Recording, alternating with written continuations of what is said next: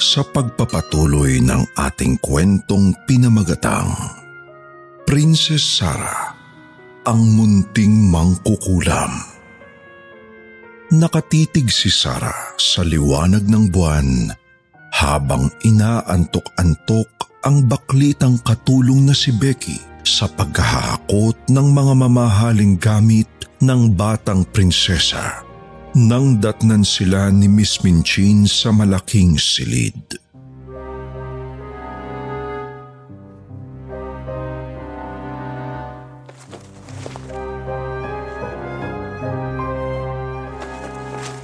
Hoy, Becky! Ang kupad-kupad mong bakla ka? Bakit hindi mo pa natapos yung pinag-uutos ko? Ma'am, she, sorry naman. Outfitera kasi yung lola Sara mo.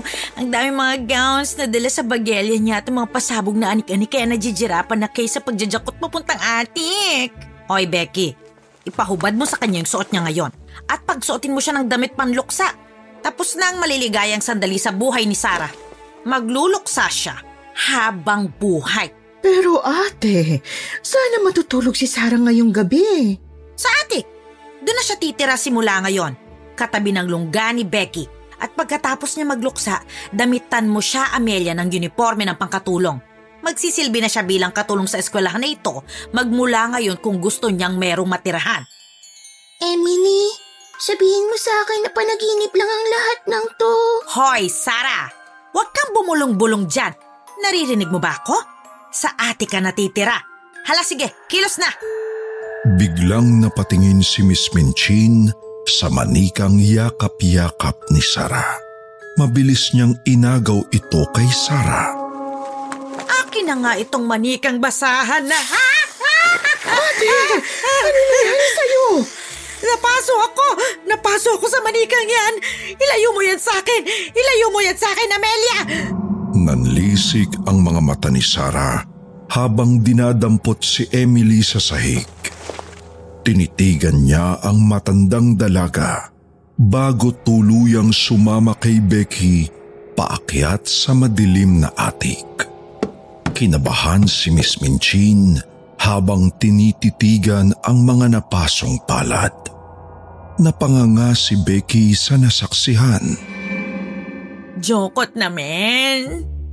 Nang sumapit ang kinaumagahan, sa loob ng klase ni Miss Minchin ay masayang naghahagik-gikan sila Lavinia, Jessie at Gertrude. Alright girls, ngayong araw na ito sa ating music class ay magkakaroon tayo ng masayang activity. Ito ang tinatawag na flip top battle kung saan matututo kayo mag-isip ng mabilis at mag-compose ng mga rap na may magagandang rhyme sa dulo. Sample! Sample! Sample! Sample! Okay, okay. Makinig kayo sa sample na gagawin ko. Si Amelia ang magbe-beatbox habang akong nagrarap. Pakinggan nyo kami ha. Oh, Amelia, handa ka na ba? O- opo ate. Okay. Here we go. Five, six, five, six, seven, eight. Ang tahat ay may katapusan, ang tuwa at saya'y namamaalam. Parte ng buhay ang kamatayan, di mo alam ang bagsak mo'y sa kagungan. Now, Lavinia, your turn. Break it down, yo. Meron akong kwento. Stop and listen po kayo. Tsaka awaan nyo bidang bata sa kwento ko. Dating prinsesa sa eskwela. Patay na ang ama na ulila. Kawawa Labandera at muchacha. Alipin na ngayon ang munting prinsesa. Patay gutom nakatira sa atik at bodega. Alam mo ba kung ano ang bagong tawag sa kanya? Utusan, labandera at muchacha. Biglang naghirap ang prinsesa na si Sarah. Utusan, labandera at muchacha. Mga patatas na ngayon tinatalupan niya. Kahit basahan na ang suot niya, kahit madungis at nanggigitata pa. Puro uling ang mukha, prinsesa pa rin namin siya ginawang utusan, labandera at muchacha. Hindi ito ang dapat sa isang prinsesa. Huwag maliitin, huwag matatawa dahil bukas siguradong corona ay sa kanya. Utusan, labandera at muchacha. Utusan, labandera at muchacha. Utusan, labandera. Peter! Anong ginagawa mo dito sa loob ng classroom ko? Ah, wala po Miss Minchin. Napadaan lang ako. Ganda kasi ng rap battle nyo. Lumabas ka dito at linisin mo ang chimenea. Napadaan si Sarah sa pintuan ng classroom Suot ang itim na bestidang gutay-gutay at apron na puti. Kitang-kita ng lahat kung paano siya hirap na hirap sa pagbubuhat ng isang basket ng pinamiling patatas mula sa palengke. Sa labis na pagod, puyat at gutom, ay biglang nadapa si Sarah sa pasilyo ng classroom. Nagtawanan ang ibang mga estudyante. Tanga! Tatanga-tanga ka talagang bata ka.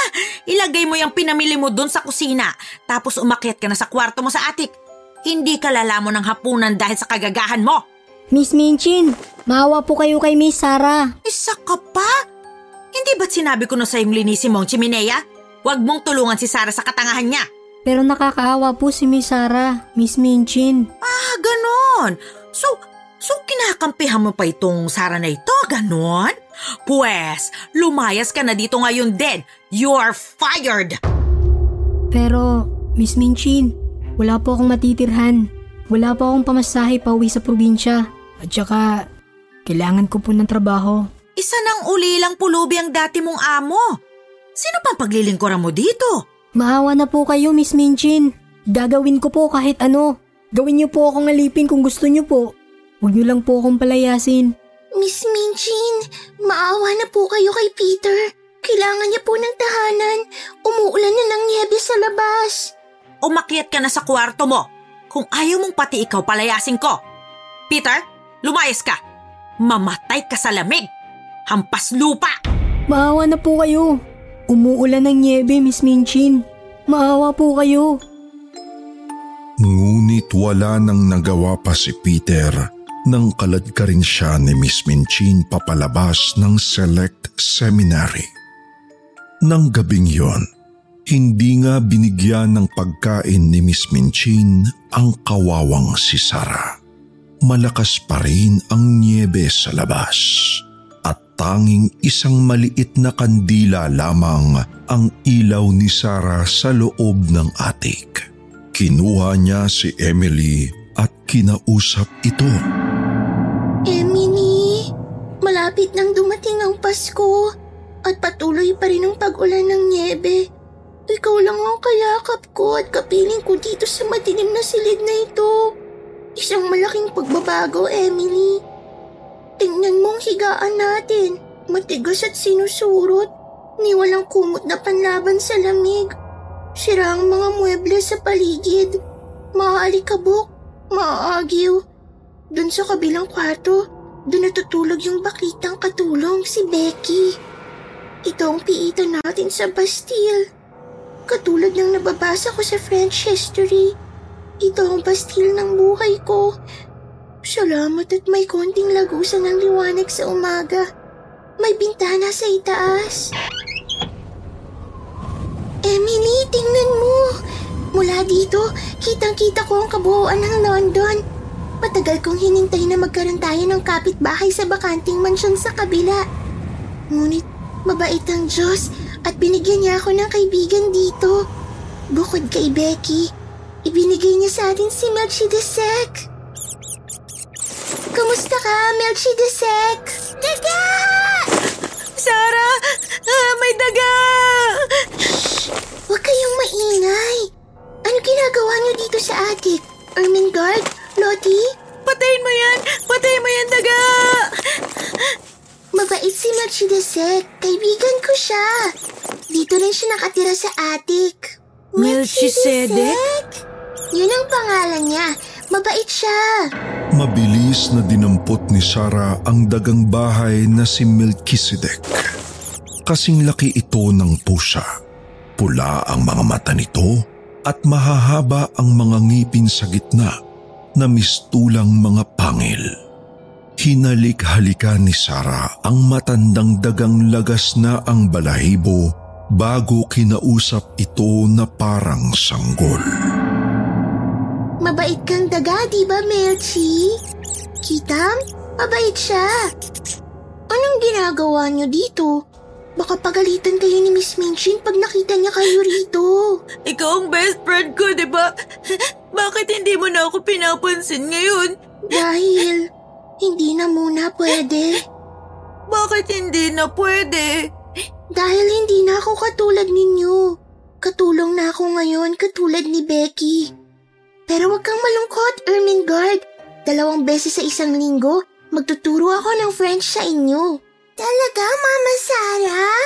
Oo, Loti. Magkikita pa rin tayo sa classroom dalawang beses sa isang linggo. May bago akong mga libro, Sarah. Regalo to ng daddy ko. Pwede mo ba akong tulungan na maintindihan lahat ng mga to? Wow! Libro! Oo, sige. Babasahin ko ang mga librong yan. Tapos, ikukwento ko sa inyo. Ah! Bakit, Loti? May gumagalaw sa labas ng bintana. May itim na pakpak. Lumilipad. Nakakatakot, Mama Sarah. Huwag kang matakot, Loti. Halika, tingnan mo sila. Mga uwak sila, Loti. Mababait sila. Tingnan mo kung gaano sila kabait. Mabilis na sinunggaban ni Sarah ang malaking uwak at sinakal ito sa leeg. Nagkakawag ang itim na uwak. Biglang ninasab ni Sarah ang ulo ng buhay na uwak at kinain ito. Nginuya niya ito ng nginuya habang nagkakawag ang buhay pa nitong katawan. Sarah! Anong ginagawa mo sa mga uwak? Mabait naman sila, Ermengarde. Alam nila na hindi pa ako kumakain. Mama Sarah! Mama Sarah! Huwag mo kainin yan! Maawa ka sa uwak! Bakit? Kayo ba ang nagugutom? Napaatras si na Ermengarde at Loti nang magbago ang mukha ni Sarah. Naging kamukha nito si Emily. Naging kulay pula ang mga mata. At nagbago ang boses nito. Naging boses demonyo.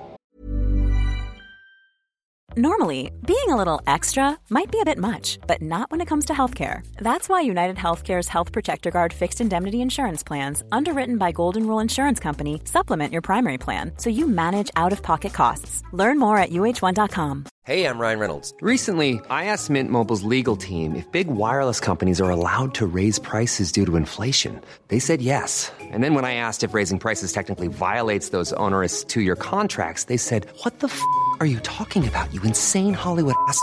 So to recap, we're cutting the price of Mint Unlimited from $30 a month to just $15 a month. Give it a try at mintmobile.com slash switch. $45 upfront for three months plus taxes and fees. Promo rate for new customers for limited time. Unlimited more than 40 gigabytes per month. Slows. Full terms at mintmobile.com.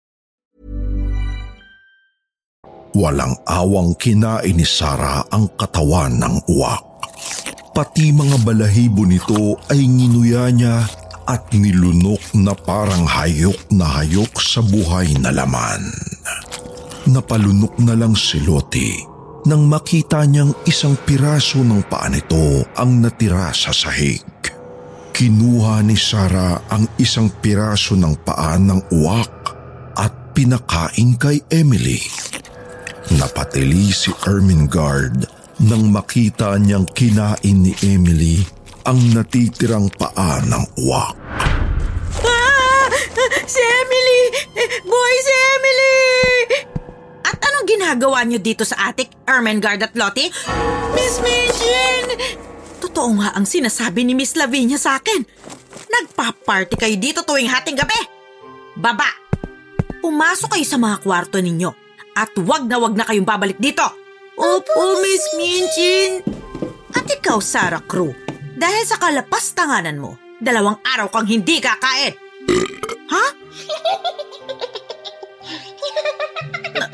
Nababaliw ka na ba, Sarah? Ba- ba- bakit ka tumatawa? Anong nakakatawa? Sumagot ka, Sarah! Sa isang iglap ay dinamba ni Melchizedek si Miss Minchin sa muka at pinagkakagat ang pisngi at ilong nito.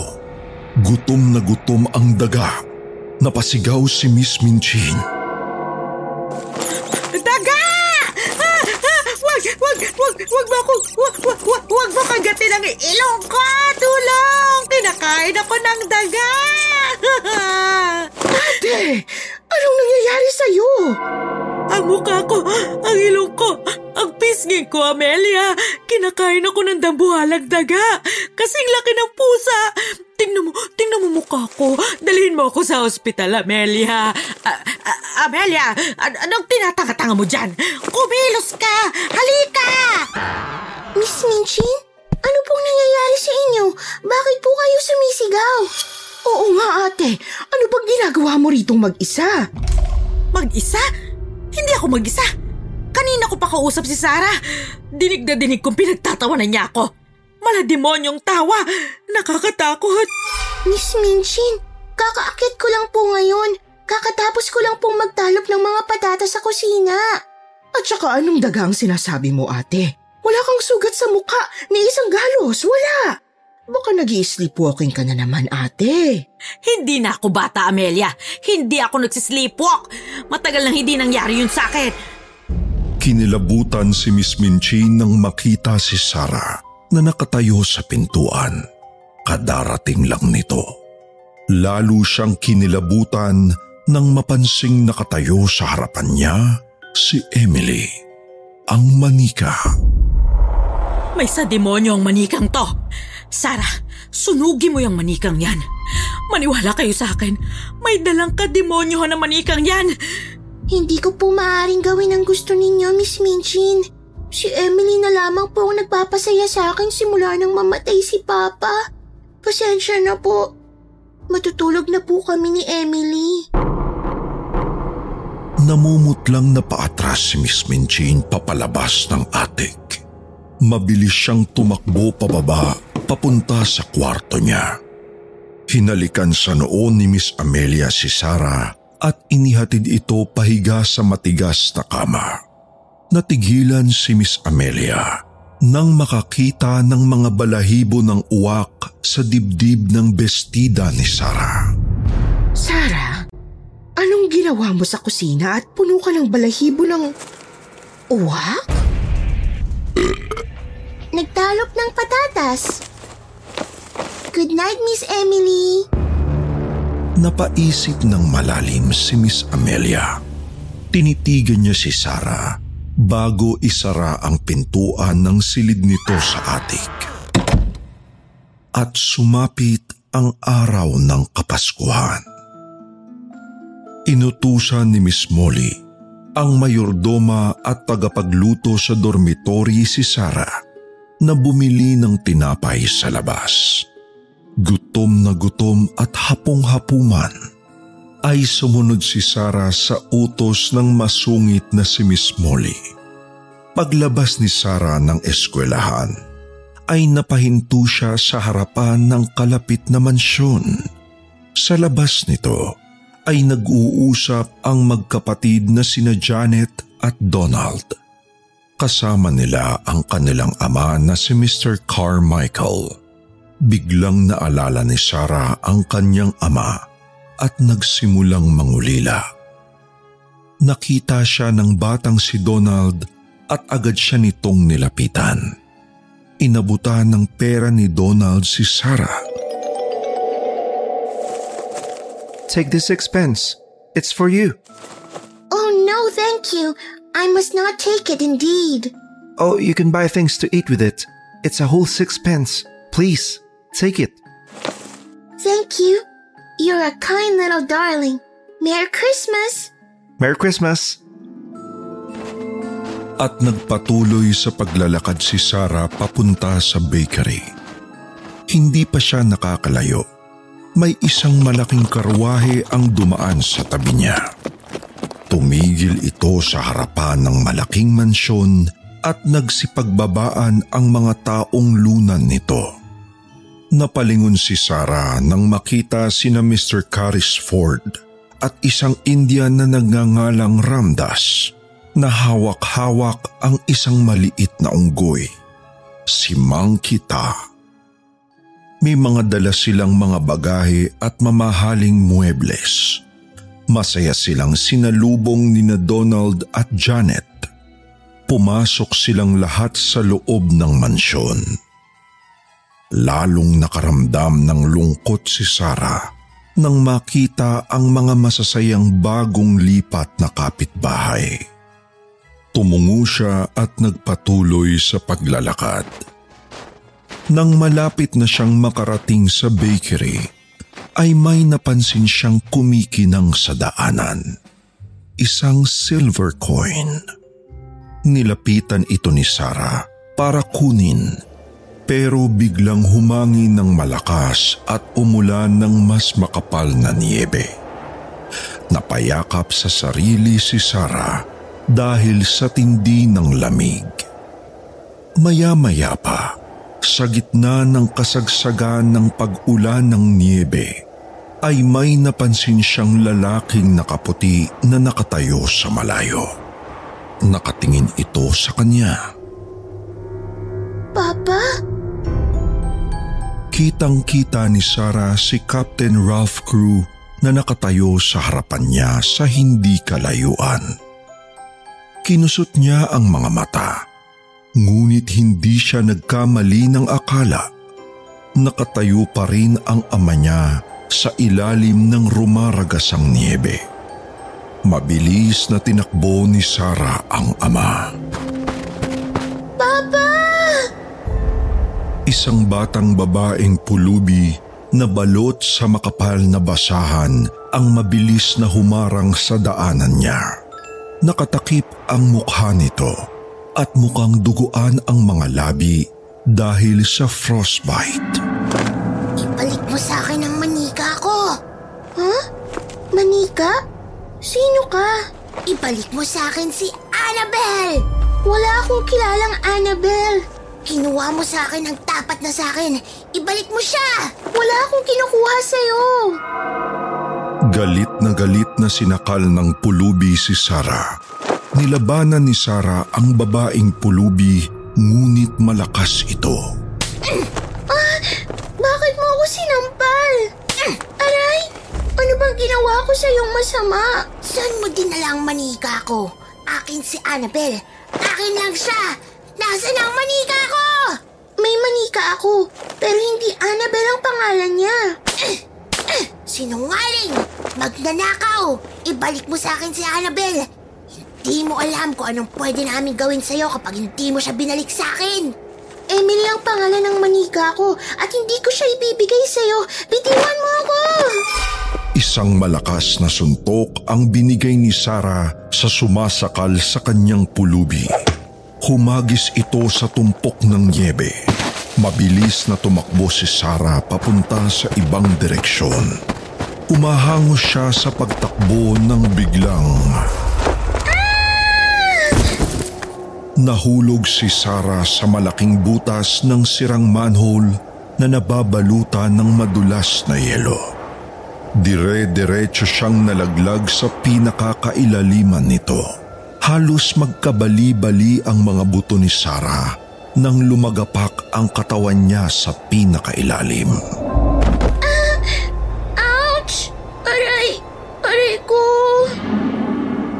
Isang nakakatakot na boses ang narinig niyang nagsalita mula sa ilalim. Ikaw at ako ay iisa. Akin ka at ako ay iyo. Huh? Sino ka? Lalong lumakas ang pag-ulan ng niebe. Mabilis na napunan ang manhole ng makakapal na yelo. Napasigaw si Sarah. Tulong! Tulungan niyo ako! May tao ba dyan? Naririnig niyo ba ako? Kailangan kong makalabas dito! Tulungan niyo ako! Ngunit mas malakas ang alulong ng niebe kesa sa boses niya. Halos mawala na siya ng lakas sa paghingi ng saklolo. Hanggang sa...